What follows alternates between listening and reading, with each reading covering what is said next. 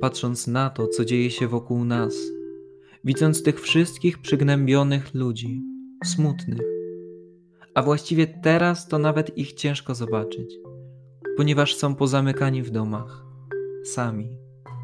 Może w rodzinie, ale na ogół osamotnieni. Większość z tych osób traci poczucie sensu. Nie widzi go praktycznie w ogóle.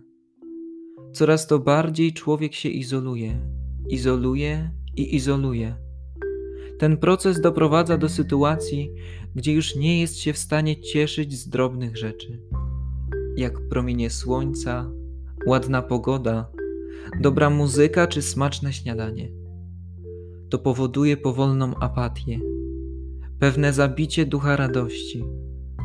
Człowiek widzi tylko siebie, swoją beznadzieję, samotność, niekiedy ból i przygnębienie. Jak temu zaradzić?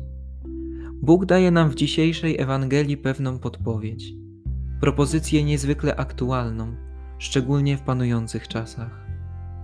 Sugestia jest bardzo prosta, wręcz banalna, ale w swej banalności niezwykle trudna. Kochać. Tylko co to właściwie znaczy?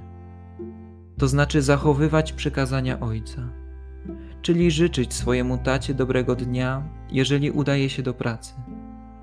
To pozmywać naczynia po sobie, to zrobić posiłek dla domowników, skoro i tak przebywa się w domu, to posprzątać swój pokój, to powiedzieć dziękuję za dobry obiad.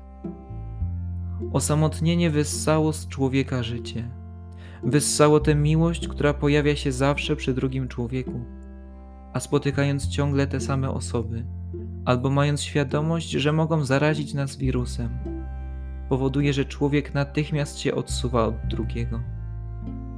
Jak kochać, kiedy człowiek niesie zagrożenie? Zwyczajnie, jak Jezus. Nie trzeba czynić cudów jak On, ale podstawowym krokiem jest pozbyć się ignorancji, umiłować Boga, drugiego człowieka i siebie. Na zakończenie chciałbym zostawić krótkie pytanie do osobistego przemyślenia. Co to znaczy, że kogoś kocham?